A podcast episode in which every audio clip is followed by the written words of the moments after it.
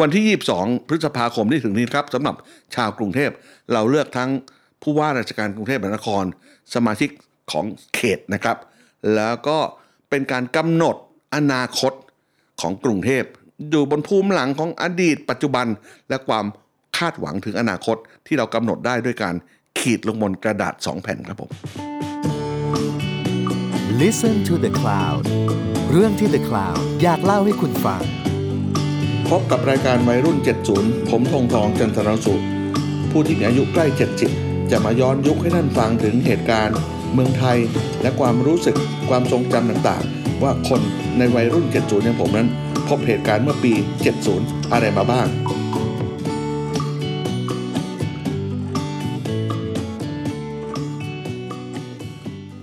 สวัสดีค่ะอาจารย์ พบกันครั้งนี้นะคะ กับวัยรุ่น 70 ตอนพิเศษแบบที่เรามีภาพด้วย วันนี้จะมาคุยกับอาจารย์ธงทองจันทรังสุเป็นตอนพิเศษ เรื่องเลือกตั้งดีไหมครับ บรรยากาศเลือกตั้งกำลังกำลังมีสีสันอยู่ในเวลานี้นะครับ ดีเลยค่ะ เพราะว่าวันก่อนในห้องนี้เลย เห็นอาจารย์โพสต์ภาพว่ามีผู้สมัครผู้ว่ากทมรายหนึ่ง มาหามาเยี่ยมอาจารย์ที่บ้าน บ้านนี้มันก็เหมือนเหมือน ป้ายรถเมล์นะฮะ คนผ่านไปผ่านมาอยู่เรื่อยๆ วันมันๆก็ก็มีลูกศิษย์ลูกหามาพูดคุย มีสื่อมาคุยนะฮะหรือว่าคนที่สนใจเรื่องการบ้านการเมืองไม่ไม่เฉพาะรายใดรายหนึ่ง แต่อย่างที่ว่าว่าว่าเราเคยถ่ายรูปไว้เป็นหลักฐานนะฮะอ่อก็มีผู้สมัครในสนามเลือกตั้งคราวนี้ แต่มาตั้งร่วมครึ่งปีแล้วมั้งครับ มาตั้งแต่ตั้งแต่ปลายปีก่อนนะก็ใครมาก็ก็ก็มาได้เลยนะครับ นัดล่วงหน้ามาหน่อยก็ดีจะไม่ชนกันนะครับเพราะประมาณนั้น ก็ยินดีต้อนรับทุกคนครับผม คือรู้สึกว่าบรรยากาศเลือกตั้งมันดูออกจะคึกคักเข้มข้นคนอ่าออกครัจะบผมโหยหา เพราะมันมันเว้นวักมานานนะการเลือกตั้งเนี่ยนะครับ โดยเฉพาะยิ่งสำหรับการเลือกตั้งคราวนี้ซึ่งเป็นการเลือกตั้งตำแหน่ง ผู้ว่าราชการกรุงเทพมหานครเนี่ยเว้นวักมาเจ็ดแปดปีแล้วมั้งประมาณนั้นนะฮะนั้นคนก็คนก็รู้สึกตื่นตัวกับเรื่องนี้นะฮะผมว่าการเลือกตั้งทุกครั้งนะครับในในบ้านเรา ไม่ว่าจะเป็นสนามใหญ่สนามเล็กอะไรเนี่ยครับสำหรับผมเองผมรู้สึกมันเป็นสีสันของความเป็นประชาธิปไตย ผมอาจจะพูดขออนุญาตพูดประโยคทางวิชาการสักนิดเดียวเท่านั้นนะนะฮะวันนี้ไม่ได้ตั้งใจมามาเลคเชอร์อะไรนะ ไม่มีระบอบประชาธิปไตยใดที่ที่อยู่ได้โดย ไม่มีเลือกตั้งนะครับ แต่ในทางกลับกันนะฮะการมีเลือกตั้งอย่างเดียวก็ไม่ได้เป็นเครื่องการันตีหรือรับรองว่าจะเป็นประชาธิปไตยนะอันนี้ก็ก็ฝากไว้เป็นข้อคิดก่อนก็แล้วกัน สำหรับผมนั้นเป็นคนที่สนใจ เรื่องการบ้านการเมือง สิ่งที่มันเกิดขึ้นรอบชีวิตตัวเรามาตั้งแต่ไหนแต่ไรแล้วนะครับ ก็ถ้าจะถามว่าผมรู้จักการเลือกตั้ง เมื่อไหร่เป็นครั้งแรก รายงานตัวก่อนนะครับวัยรุ่น 70 นี่ก็ต้องอายุไล่ๆผมนะผมเกิดแต่ศตวรรษก่อนครับผม 2498 นะนะเออเอ่อถ้าไปศึกษาประวัติศาสตร์การเมืองก็จะพบว่า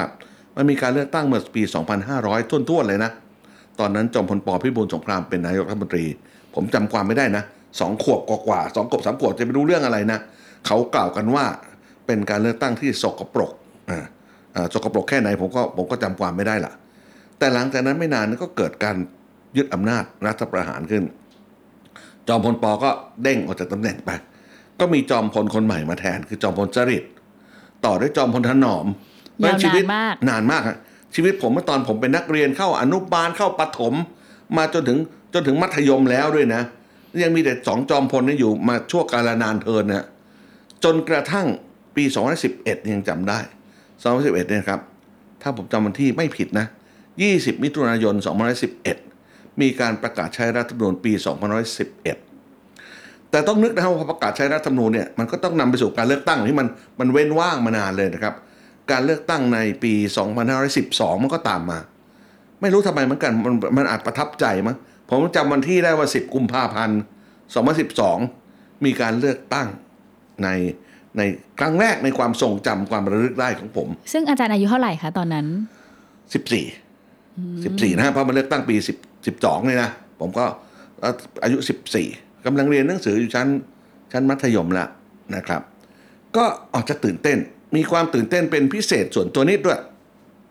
ออกชื่อก็เห็นจะไม่ไม่แปลกอะไรนะครับ เพราะเป็นคุณพ่อเพื่อน คือคุณพิชัยรัตนกุลนะครับเอ่อลูกชายอยู่ชั้นเดียวกับผมที่สาธิตปทุมวันเนี่ยคุณพิชัยเนี่ยคนนั้นตอนนี้ไม่เป็นหัวหน้าพักหรือไม่เป็นอะไรทั้งนั้นนะก็ลงสมัครรับเลือกตั้งด้วยในในนามของพรรคประชาธิปัตย์เมื่อปี 2012 เป็นผู้ว่านั่นเป็นสสอ่าเป็นสค่ะสนะครับ คุณพิชัยเป็นพ่อคุณพิจิตรด้วยนะ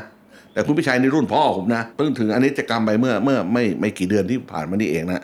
แต่เราก็ตื่นเต้นนะมีก็มันใกล้ตัวเรา เพราะเห็นว่าพ่อเพื่อนสมัครอะอืมเราก็ลุ้นว่า แล้วคุณพ่อจะได้หรือไม่ได้นะ สุดท้ายท่านท่านก็ได้เป็นสสนะครับเอ่อแต่นั้นก็ผมยังไม่มีสิทธิ์เลือกตั้งนะอายุ14 ใครจะให้ไปเลือกตั้งอะไร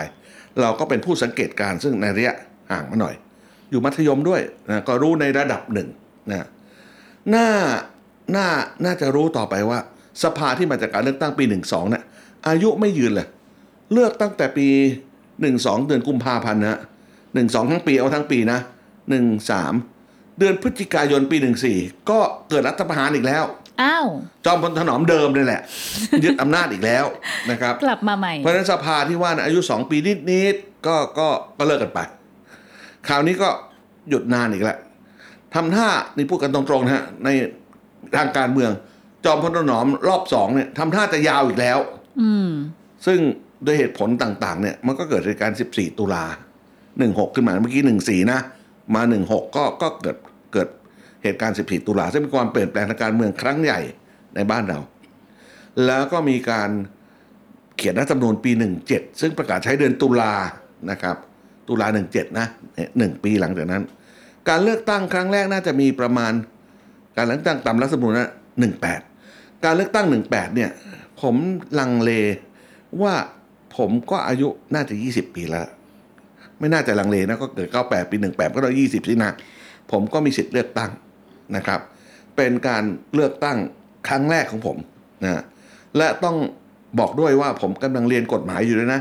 กำลังอยู่ในปี 2 ปี 3 อะไรอย่างเงี้ยนะโอ้มันมีสีสันเหลือเกินนะฮะบรรยากาศการหาเสียงเลือกตั้งก็ยังเป็นการเลือกตั้งแบบโบราณเรา เป็นยังไงคะ สื่อออนไลน์อย่าได้คิดว่าจะจะมีใครมาทำคลิปทำ YouTube หรือจะ TikTok หรืออะไรต่ออะไรมันไม่มีนะ มันก็เป็นสื่อแบบโบราณ สื่อแบบโบราณผมก็นึกว่ามันจะมีอะไรบ้างนะ เอ่อ ต้องมีโปสเตอร์ ไอ้แผ่นไวนิลก็ไม่มีนะ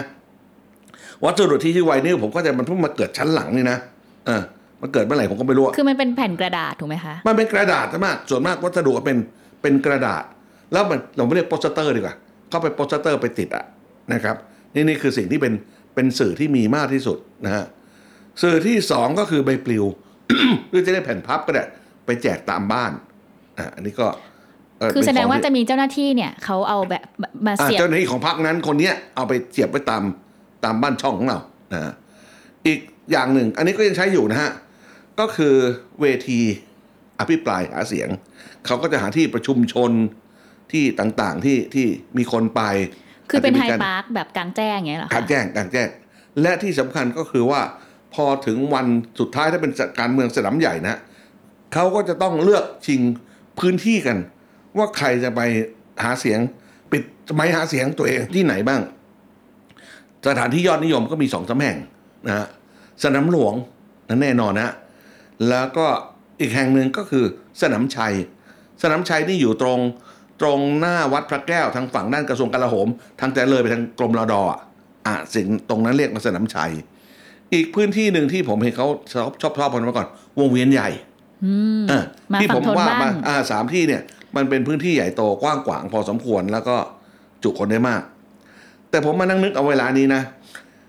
คนจะเลือกพื้นที่ทั้งทั้งสามพื้นที่เนี่ย ต้องมั่นใจนะว่ามีคนไปนะ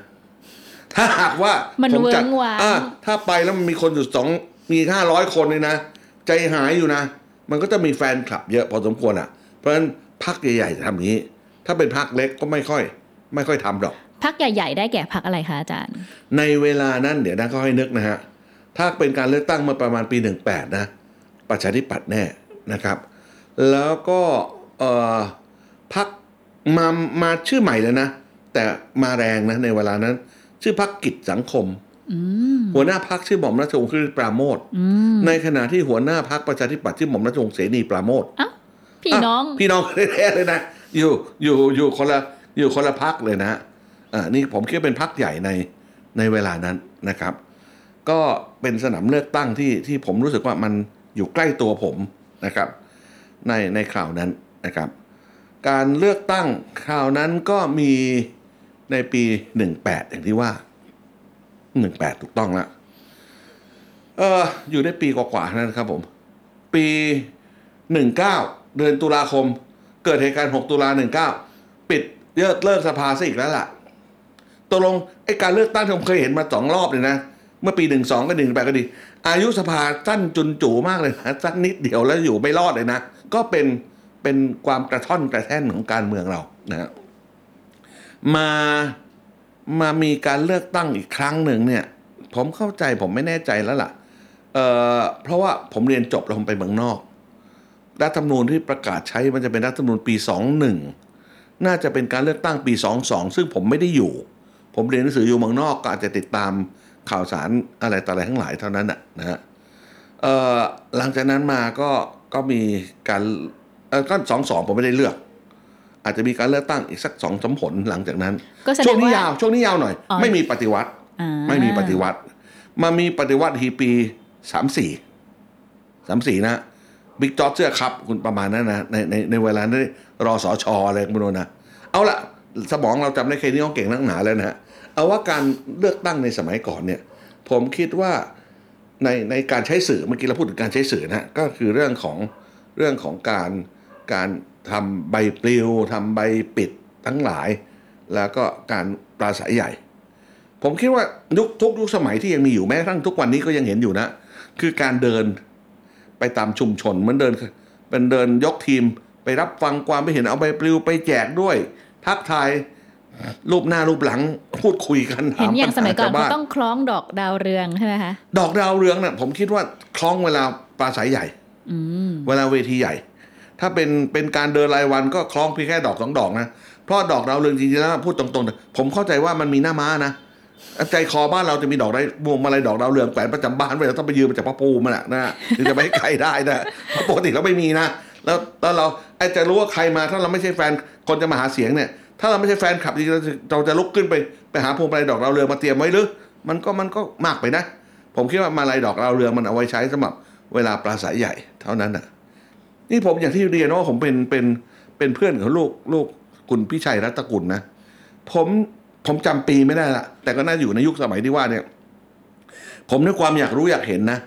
ผมขอคุณพ่อคือคุณพี่ชัยเนี่ย ขอเดินตามไปด้วย เพื่อจะดูว่าเขาทำอะไรกันบ้างคือเดินตามไปหาเสียงด้วยใช่ไหมคะ หาไม่เป็นหรอกตามไปดูเขาหาเสียงมากกว่า เพราะว่าผมก็ไม่ได้ผมก็ไม่ได้คิดว่าตัวเองบีลองถูพักประชาธิปัตย์หรือว่ามี มีฐานะเป็นสมาชิกพักไปเพราะว่าเป็นเป็นเพื่อนกับลูกของท่าน แล้วท่านจะไปหาเสียง ผมอยากรู้ไงผมอยากรู้แหละผมก็อยากไปเดินดูบ้างล่ะ ว่าท่านไปทำอะไรบ้าง แต่แน่นอนว่าโดยมารยาททำท่าจะไปยืนตัวแข็งเป็นไม้เสียบผีอยู่ไม่ช่วยเขาแจกใบปลิวอยู่ก็ก็สิผิดมารยาทนะก็แจกแจกไปแต่ไม่รู้จะพูดว่าอะไรหรอกเพราะว่าเราเป็นคนไปสังเกตการเท่านั้นแหละนะฮะก็ก็สังเกตได้อย่างหนึ่ง เราไม่ได้พูดถึงคุณพิชัยหรือคุณฮอนอคูหรือคุณกอไก่นะแต่การที่ ที่ผู้สมัครรับเลือกตั้งลงไปเดินหาเสียงเนี่ย ผมคิดว่ามันก็เป็นโอกาสที่จะได้มีการพูดคุยกันนะครับ ในมุมซึ่งก็ผู้สมัครก็จะได้ถามชาวบ้าน ถามความเห็นชาวบ้านว่าเขาเดือดร้อนอะไร เขามีอะไรที่คับข้องใจ ส่วนฟังไว้แล้วจะไปทำอะไรได้มากหรือไม่ได้มากวันข้างหน้า ผมก็ไม่รู้ได้นะนะในขณะเดียวกันชาวบ้านก็พร้อมที่จะมีเรื่องเล่าให้ฟังเหมือนกันอะนะฮะ เท่าที่เท่าที่ผมเคยเห็นในครั้งนั้นก็ดี หรือที่เป็นข่าวสารในในทุกวันเนี้ยผมคิดว่าคนก็ก็อยากจะอยากจะพบเหมือนกันนะครับ มันมีแต่นี่เดี๋ยวถ้าให้ผมข้อสังเกตนะ ก็ควรจะมีเวลาคุยกันจริงจัง ไม่ใช่แค่แค่เดินสวัสดีกัน แล้วก็แล้วก็เดินผ่านไป แบบนั้นมันฉาบฉวยนะการเลือกตั้งในใน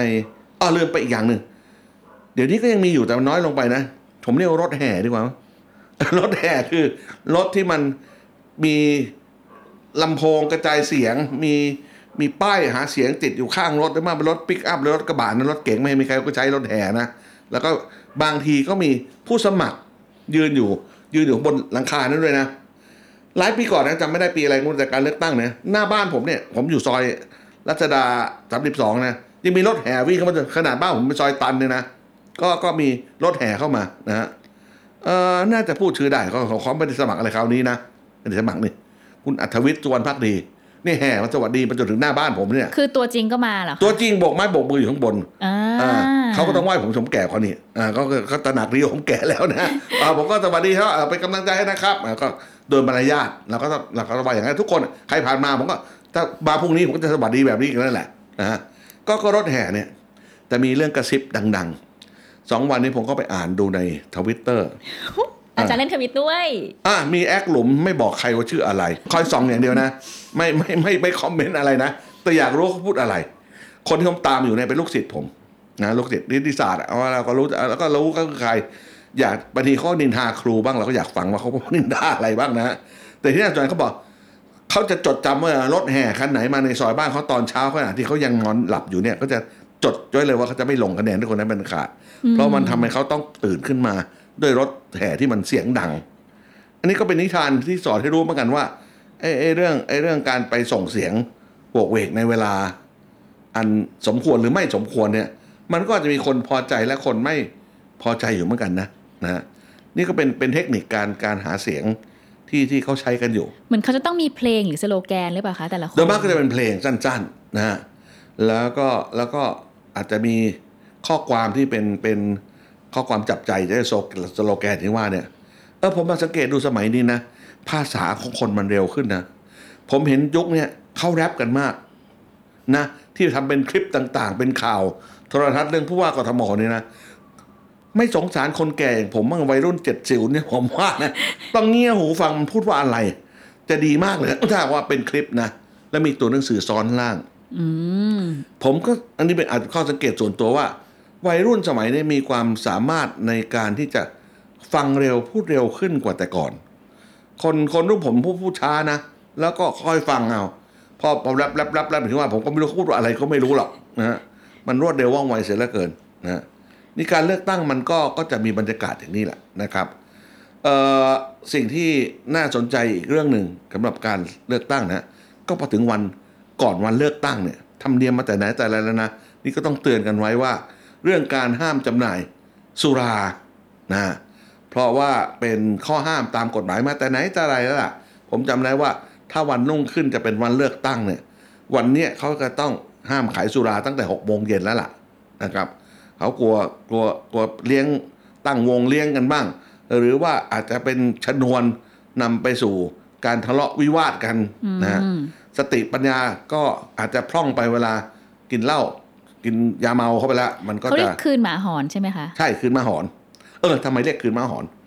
คืนมาหอนเนี่ย เขาว่ากันว่าแต่ผมแถวบ้านผมยังไม่เคยมีหอนนะเพราะเหตุว่าในบ้านเราก็ต้องยอมรับความจริงกัน พูดเขาพูดกันว่า แต่ไม่เคยมีให้สตังค์ผมนะ เขาพูดกันว่าก็มีการให้เงินให้ทองกับคนที่สมัครรับคนที่คนที่เป็นผู้มีสิทธิ์ลงคะแนนเลือกตั้ง คนที่มาให้ก็คือ ก็คือคนสมัครแหละ หรือคนสมัครเองจะมาเดินมันก็ดูไขหน้าไงไม่รู้นะ ก็ต้องมีคนเอามาให้อ่าเป็นหัวคะแนนหรือเป็นอะไรเนี่ยนะถ้าจะให้ได้ผลดีก็ต้องให้กันใกล้ๆวัน ถ้าให้ให้ล่วงหน้า เดี๋ยวมันลืมว่าหรือหรือมีคนอื่นมาเกทับลงไปอีกมันยุ่งกันใหญ่เลยนะฉันให้สองร้อยพรุ่งนี้มันมาให้สามร้อยเราเลิกกับคนสามร้อยอะไรก็ไม่รู้นะ เพราะฉะนั้นก็เขาว่าไอ้คืนมาหอนเนี่ย หมายความว่า ก็จะมีการให้เงินให้ทองกันในตอนกลางคืนอืมก่อนวันเลือกตั้งในเวลารุ่งเช้าหมามันเลยหอนเพราะมีคนดิมาเลยหอนเพราะว่ามันเคยอยู่สงบสุข แล้วบ้านเราซอยเราหมู่บ้านเรา ก็ไม่เคยมีใครมาตอนเวลาสองทุ่มสามทุ่มเอาเกิดจะมีคนมาแล้วล่ะ มาเป็นการเป็นการอะไรล่ะ ทิ้งทวนรอบสุดท้าย มาให้เกิดความมั่นใจว่าว่าจะได้อย่างนู้นอย่างนี้ บางทีก็มีนี่เขาเขาก็เล่าเลยนะ ผมเกิดผมผมทันทันได้ยินแต่ไม่ทันเห็น การเลือกตั้งในต่างจังหวัดเนี่ย บางทีเนี่ย เขาลองซื้อรองเท้าแตะไปแจกนะทำไมอะคะแต่ก็อยากได้ไงก็มันมันของมันจะมันก็เป็นของที่มีมีของมีค่าสำหรับคนจะใช้อะนะแต่เขาแจกข้างเดียว เช่นแจกข้างขวา เลือกตั้งเสร็จแล้วพรุ่งนี้มารับข้างซ้าย มีเทคนิค อ่าต่างๆ แต่เขาไม่เคยเอาเพราะเป็นคนกรุงเทพผมก็เลยจะไม่ค่อยได้เห็นว่าไอ้แจกรองเท้าแตะหรืออะไรประมาณนี้นะ แจกแม้กระทั่งปลาทูเค็มอ่าฮะสำหรับพื้นที่ห่างไกลจากทะเลเนี่ยปลาทูก็เป็นของหายากนะอืมมันก็จะต้องกับปลาทูเค็มเนี่ยไปไปแจกกันนะก็จะเป็นฉายาของคนที่รับเลือกตั้งจากเรียกสสประตูเข็มบ้างสสรองเท้าแตะบ้างอะไรประมาณเนี้ยนะฮะก็มันก็ยังเป็นเป็นสิ่งที่ได้ยินมาตั้งแต่ตั้งแต่เด็ก แล้วก็หวังว่าเป็นความหวังไม่รู้จะเลิกหวังได้เมื่อไหร่นะ ว่าไอ้เรื่องราวเหล่านี้มันก็จะจะค่อยซาลงไปหรือเลิกลงไปได้ในวันหนึ่งในวันข้างหน้า แต่ขออนุญาตคุยวิชาการนิดหนึ่งก็เลี้ยวเลี้ยวมาเราผมเป็นคนสอนหนังสืออดพูดไม่ได้นะสำหรับคนกรุงเทพหรือคนในเมืองใหญ่เนี่ย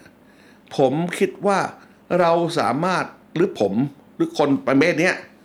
สามารถที่จะเข้าถึงทรัพยากรของรัฐได้ โดยไม่ต้องผ่านสสอ ผมอยากจะไปโรงพยาบาลผมก็ไป ผมอยากจะทำอะไรผมก็ทำได้ เพราะฉะนั้นผมจึงไม่เคยจำชื่อสสผมได้ ว่าสสผมอยู่เขตจตุจักรเนี่ยสสผมชื่ออะไรเอ่ยถ้ามันไม่ได้ประหลาดพิสดารมากๆเนี่ยผมก็จำเขาไม่ได้ดอก เพราะว่าผมไม่รู้สึกว่าเขาทำอะไร แล้วผมก็กลับจะคาดว่าในในในในบทบาทสสเขาควรจะไปควบคุมรัฐบาลและออกกฎหมาย อืมอะไม่ใช่มาพา ผมไปโรงพยาบาล ไม่ได้มาฉีดยุงอ่าอะไรเงี้ย แต่มันมันไม่น่าจะเกี่ยวอะไรกับผมนะอ่าแต่ในต่างจังหวัดผมต้องผมก็ต้องเข้าใจว่าบ้านเมืองของเรา มันไม่ได้ไม่ได้เสมอเหมือนกันหมดทุกที่ทุกซอกปุ่มไปนะ ในต่างจังหวัดเนี่ย ประชาชนผู้มีสิทธิ์เลือกตั้ง ก็ยังคาดหวัง หรือหมายใจว่าสสทำหน้าที่อะไรหลายๆอย่าง แม้กระทั่งการหางบประมาณของจังหวัดเขาอืม เราจึงพบว่าจะมีครอบครัวบางครอบครัวเป็นเป็นสสตลอดการของจังหวัดนั้นจังหวัดนี้ เพราะว่าเมื่อได้เป็นสสแล้วก็พยายามที่หางบประมาณ หรือทำถนนหนทางน้ำไหลไฟสว่าง ชาวบ้านก็เห็นเป็นเป็นรูปธรรม แต่สำหรับผมผมรู้สึกว่าการจะมีถนนรัชดาพิเศษกหรือมีถนนอะไรที่มันดีในกรุงเทพเนี่ย มันอาจจะไม่เกี่ยวกับสสนะ แต่อาจจะเกี่ยวกับผู้ว่ากทมอืมอะสเกลมันอาจจะต่างกัน เพราะฉะนั้นเนี่ยเวลาหาเสียงเลือกตั้งสำหรับต่างจังหวัดเนี่ยผมผมก็คิดว่าเขาคงจะต้องหาเสียงในขณะซึ่งซึ่งสัมผัสใกล้ชิดกับผู้คนมากพอสมควร เวลาเนี้ยผมเข้าใจว่าถ้าไม่พูดถึงยุบสภา ซึ่งมีหรือไม่มีใครจะไปตอบได้ อย่างไรเสียเดือนมีนาคม ซึ่งก็ไม่ถึงปีแล้วนะอีกนี่มันพฤษภาแล้วนะ อีกประมาณสักสิบเดือน มันก็จะต้องมีการเลือกตั้งเกิดขึ้นใหม่แล้วล่ะ เพราะเหตุว่าสภาครบวาระ สี่ปีแล้วล่ะ เวลาเนี่ยก็จะพบพรรคการเมืองต่างก็ก็เริ่มหาเสียงแล้วด้วยซ้ำไปนะฮะผมก็จะมีผู้คุ้นเคย เป็นรุ่นน้องเอาว่างั้นกันอ่าเขาก็อยู่จังหวัดแห่งหนึ่งอย่าไปบอกชื่อจังหวัดอื่นจะรู้กันว่าใครอยู่ที่ไหนนะนะฮะก็เขาเริ่มทาบทามมานะเดิมไม่ใช่นักการเมืองหรอก แต่ก็มีพรรคการเมืองมาทาบทามแล้วว่าคนหน้าสมัครผู้แทนไหมอ่าอ่าเดี๋ยวนี้ลเนี่งยพักจะเข้าไหมทุกพักกำลังหาตัวผู้สมัครละ เราก็จะพบว่ามีข่าวหนึ่งเป็นทุกวัน คนนี้ไปอยู่พักนู้นย้ายไปอยู่พักนี้ คนพักนี้เปิดตัวผู้สมัครใหม่ เห็นดารามาเป็นสสกันใหญ่ ใช่ เพราะว่าการหาเสียงเลือกตั้งเนี่ย ผมคิดว่ามันใช้เวลาอืมการไปหาเสียงช่วงสั้นเนี่ย มันก็จะเหนื่อยแล้วก็อาจจะไม่ได้ผลคุ้มค่าหรอก เขาก็ต้องปูพื้นกัน ในอายุสภาปีสุดท้ายเนี่ย ผมคิดว่าเป็นเป็นโค้งสุดท้ายที่ทุกพรรคการเมืองก็ต้องเตรียมการหาเสียงแล้วล่ะ ผมก็จะพบว่าอะเราไม่ออกชื่อเขาไม่บอกจังหวัดนะนะฮะไอ้น้องคนที่ว่าเนี่ยทุกวันเนี่ยก็จะวุ่นวายกับชีวิต เช่นต้องขยันไปงานศพมากขึ้นอืมอ่าอ่าจะทุกทุกเย็นจะต้องไปงานศพสักศพหนึ่งหรือสองศพในเขตจังหวัดหรือพื้นที่ที่เป็นอำเภอที่เขาจะจะเลือกตั้งนะ ผมก็แอบถามนะ แล้วแล้วแล้วต้องช่วยงานศพเขาไหมเขาบอกว่าก็ห้าร้อยบาทอ่าทุกวันเลย ทุกวัน อ่าแต่ผมก็ลองคูณดูนะวันสมมติวันละสองศพวันละสองศพก็วันละพันนะก็สามหมื่นบาทละอ่าก็ก็ก็เป็นกระตังอยู่นะนะสามหมื่นบาทแล้วนอกจากนั้นก็อาจจะอาจจะไม่ใช่ไม่ใช่เงินหรอกภาษาฝรั่งเนี่ย in cash นะอ่านอกจาก in cash แล้วก็ in kind นะฮะ in kind ก็เป็นต้นว่า ชาวบ้านเขามีงานบุญงานกุศล ก็ไปร่วมทำบุญกับเขา ถนนเขา ชำรุดหักพังไปมันเกิดฝนตกน้ำท่วมดินถล่มอะไรเงี้ย เราคงไม่มีเงินไปซ่อมถนนได้หรอก แต่ก็ต้องเป็นธุระในการวิ่งเต้นประสานงานอืมเอ่อกับหน่วยงานที่เกี่ยวข้องให้ไปช่วย เนี่ยสิ่งเหล่าเนี้เป็นเป็นบทบาทของสสต่างจังหวัดนะ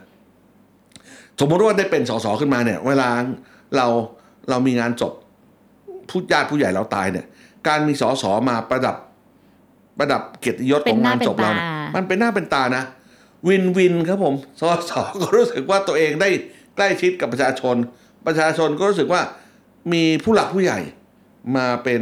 มาเป็นเกียรติในในงานของเรา เพราะฉะนั้นจริงๆแล้วการหาเสียงเนี่ย มันจึงไม่ใช่การหาเสียงเฉพาะก่อนวันเลือกตั้งเท่านั้นนะสำหรับคนที่เป็นเป็นนักการเมือง เขาต้องหาเสียงตลอดกาลนานเทินอะหาเสียงตลอดเวลา ว่าว่าเขาจะจะจะต้องมีคะแนนนิยม อยู่ใกล้ชิดกับชาวบ้าน กิจกรรมทั้งหลายก็ต้องก็ต้องทำสม่ำเสมอนะนี่สำหรับการเลือกตั้งคราวนี้กับพูดถึงการเลือกตั้งผู้ว่ากทมคราวเนี้ยก็ที่บ้านผมก็มีคนเอาใบปลิวไปแจกแล้วสองสามใบอืมนะก็ก็ก็แปลว่าเทคนิคการแจกใบปลิวก็ยังยังเหมือนเดิมยังอมียู่นะอยู่นะเรื่องแผ่นป้ายไวนิลก็เห็นชิงไหวชิงพริบกันอยู่มากนะฮะมันกว้างมันยาวมันมันโปร่งใสหรือไม่ใสมีตัวหนังสือกี่ตัวอะไรเงี้ยนะฮะ อ่าก็ก็บางอันก็โดนกรีดเอาไปแล้วเอาไปทำกระเป๋าอะก็อะก็ดูดูกันต่อไปว่ามันจะเป็นยังไงนะฮะเอ่อเวทีปราศัยใหญ่ตอนนี้ยังไม่ค่อยเห็นนะนะฮะก็ยังเป็นเวทีเล็ก ๆอยู่ ผมก็จะนึกพยากรณ์ว่า ถ้าถึงวันใกล้เลือกตั้งจริงก็อาจจะได้เห็นเวทีปราศัยใหญ่นะครับ แต่เห็นเขาก็ไปออกรายการทีวีต่างๆนะคะใช่ดีเบตมันมีกัสื่อใหม่เกิดขึ้นไงคือสื่อสื่อที่มันเป็นอิเล็กทรอนิกส์ต่าง ๆ สื่อโทรทัศน์ นะฮะและบางทีก็ไม่ใช่ทีวีด้วยซ้ำไปนะ มันเป็นออนไลน์อะนะฮะหนังสือพิมพ์หลายหลายหนังสือพิมพ์ก็ก็มีมีสื่อออนไลน์ของเขาเอง ก็เชิญผู้สมัครทั้งหลายไปนะฮะแล้วก็เอออีกอย่างนึงผมว่าน่าสนใจนะ คือความเฉพาะประเด็นมันมีมากขึ้น แต่ก่อนเน่ะเวลาสมัครรับเลือกตั้งก็พูด กว้างๆครอบจักรวาลน่ะผู้สมัครก็หาเสียงครอบจักรวาลนะฮะถ้าพักซึ่งเป็นพักตรงข้ามรัฐบาลก็ ก็ก็ต่อว่าต่อขานรัฐบาลเป็นธรรมดา ส่วนพักที่เป็นรัฐบาลหรือฝ่ายที่อยู่อยู่ในอำนาจมาแต่ก่อนก็ก็ก็เชียร์รัฐบาลเป็นธรรมดา แต่ผมว่าการเลือกตั้งในในชั้นหลังๆเนี่ยมันมีคำถามในเชิงลึกของประเด็นต่างๆมากขึ้น ประเด็นเเรื่องของสิ่งแวดล้อม ประเด็นในเรื่องของความเท่าเทียมกันประเด็นในในเรื่องของคุณภาพการศึกษาต่างๆ เราเนี่ย คนจัดกิจกรรมมันก็มีความหลากหลายมากขึ้น อันนี้ผมก็เป็นเป็นสิ่งวัยรุ่น 70 มองเกิดไม่ทันเหมือนกันนะ เพราะเมื่อสมัยเราเป็นเด็กๆเนี่ยมันมันหาเสียงที่มันครอบจักรวาลไม่ค่อยมีใครพูดอะไรที่เป็นเป็นเรื่องลึกซึ้งมากนักนะเออเมื่อกี้เขาพูดคำไปคำมา ก่อนวันเลือกตั้งหนึ่งวันไม่ให้ขายเหล้าไม่ให้เลี้ยงสุราอาหารกันนะต้องงดการหาเสียงด้วยนะอ่า ผู้สมัครก็จะได้พักสักทีละนะฮะวันรุ่งขึ้นที่จะเป็นสีสันก็คือว่าข่าวทั้งหลายก็จะทำรายงานข่าวเรื่อง ผู้สมัครก็ดี ผู้ที่เป็นผู้มีชื่อเสียงทั้งหลาย ไปลงคะแนนเลือกตั้งนะฮะก็มีทั้งนักการเมือง หรือว่าเป็นพี่เบิร์ต อะพี่เบิร์ตธงชัยใช่ไปใช่ต้องะถูกไหมเห็นว่าพี่เราเบิก็ร์ตต้องเห็นพี่เบิร์ตขยันไปลงเลือกลงเลือกตั้งทุกทีนะวันไหนพี่เบิร์ตไม่ไปเราก็ยังรู้ใจหายมาทำไมพี่เบิร์ตจะไม่ออกจากบ้านสักทีหนึ่งสิ่งเหล่านี้ก็เห็นมา 20 30 ปีแล้วนะ เพราะก็ก็อยู่มากับเมืองไทยนี่แหละก็ใครเป็นคนสำคัญที่เขาจับตามองทั้งหลายนะฮะอีกอันหนึงเรียนไว้เป็นเป็นข้อมูลนะในเขตปริมณฑลเขาเรียกเขตปริมณฑลนะในรัศมีกี่เมตรก็ไม่รู้จากไอ้จากหน่วยเลือกตั้งเนี่ยเขาก็จะห้าม ไม่ให้มีการหาเสียงเพราะฉะนั้น ถ้ามีโปสเตอร์ติดค้างอยู่มาแต่ก่อนเนี่ยนะต้องไปถกออกด้วยนะอืมอ่าฮะเดี๋ยวเดี๋ยวจะทำให้คนที่ตัดสินใจจากบ้านไปแล้ว พอเข้าไปอยู่ในหน่วยเลือกตั้ง คิดว่าจะเลือกใครมองมาข้างนอก เต็นท์แล้วเห็นป้ายใครอยู่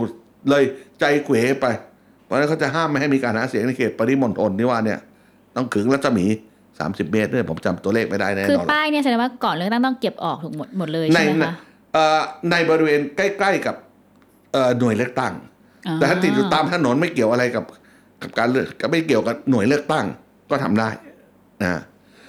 แล้วก็ก็ปิดหีบ ปิดหีบเนี่ยสมัยก่อนปิดประมาณบ่ายสามโมงนะฮะผมก็จเพราะการคมนาคมมันลำบากนะฮะเลือกตั้งทั่วๆไปนะเดี๋ยวนี้ดูเหมือนจะปิดไปถึงห้าโมงเย็นนะอ่าแต่เปิดแปดโมงเช้าเหมือนกันนะแล้วก็แต่ก่อนปิดบ่ายสามเดี๋ยวนี้ก็ปิดไปจนถึงห้าโมงเย็น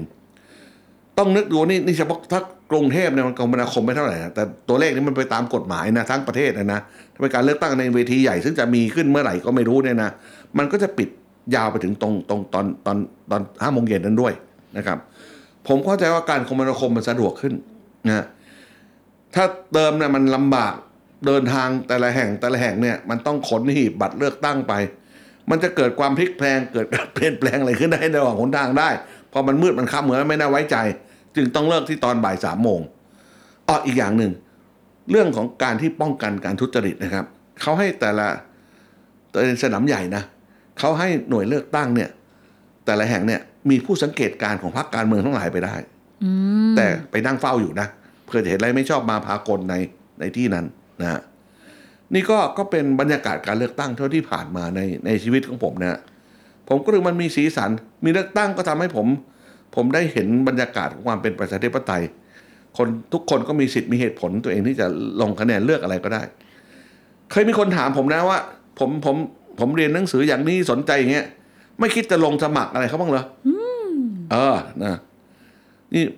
ไม่เคยบอกใครโด่งดังเท่านี้มาก่อนนะเคยมีคนมาชวนเหมือนกันนะให้สมัครสสนะอืมประมาณสัก โอ้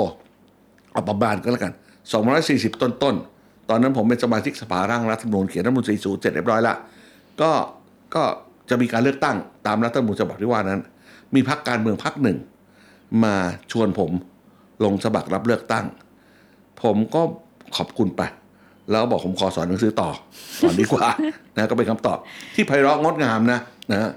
เล่าเรื่องอีกเรื่องหนึ่งคล้าย ๆ กัน ก็มีอาจารย์ผู้ใหญ่ท่านหนึ่ง อายุไล่ๆกับผมนะ เด็กผมหน่อยหนึ่ง บอกได้ว่าอยู่ธรรมศาสตร์เอางั้นสอนกฎหมายเหมือนกันนี่แหละนะฮะก็คุ้นเคยกันอะมันอยู่ในแวดวงสอนกฎหมายเหมือนกันนะนะวันหนึ่งมีข่าวลือว่าอาจารย์ไปสมัครผู้แทน ผมก็พบอาจารย์ ผมก็ถามอาจารย์จะไปสมัครผู้แทนเหรออาจารย์ท่านนั้นตอบผมตอบด้วยคำตอบซึ่งผมพอใจมากเลย อาจารย์ทองทองอาจารย์เกลียดผมมากถึงขนาดนั้นใช่เหรอ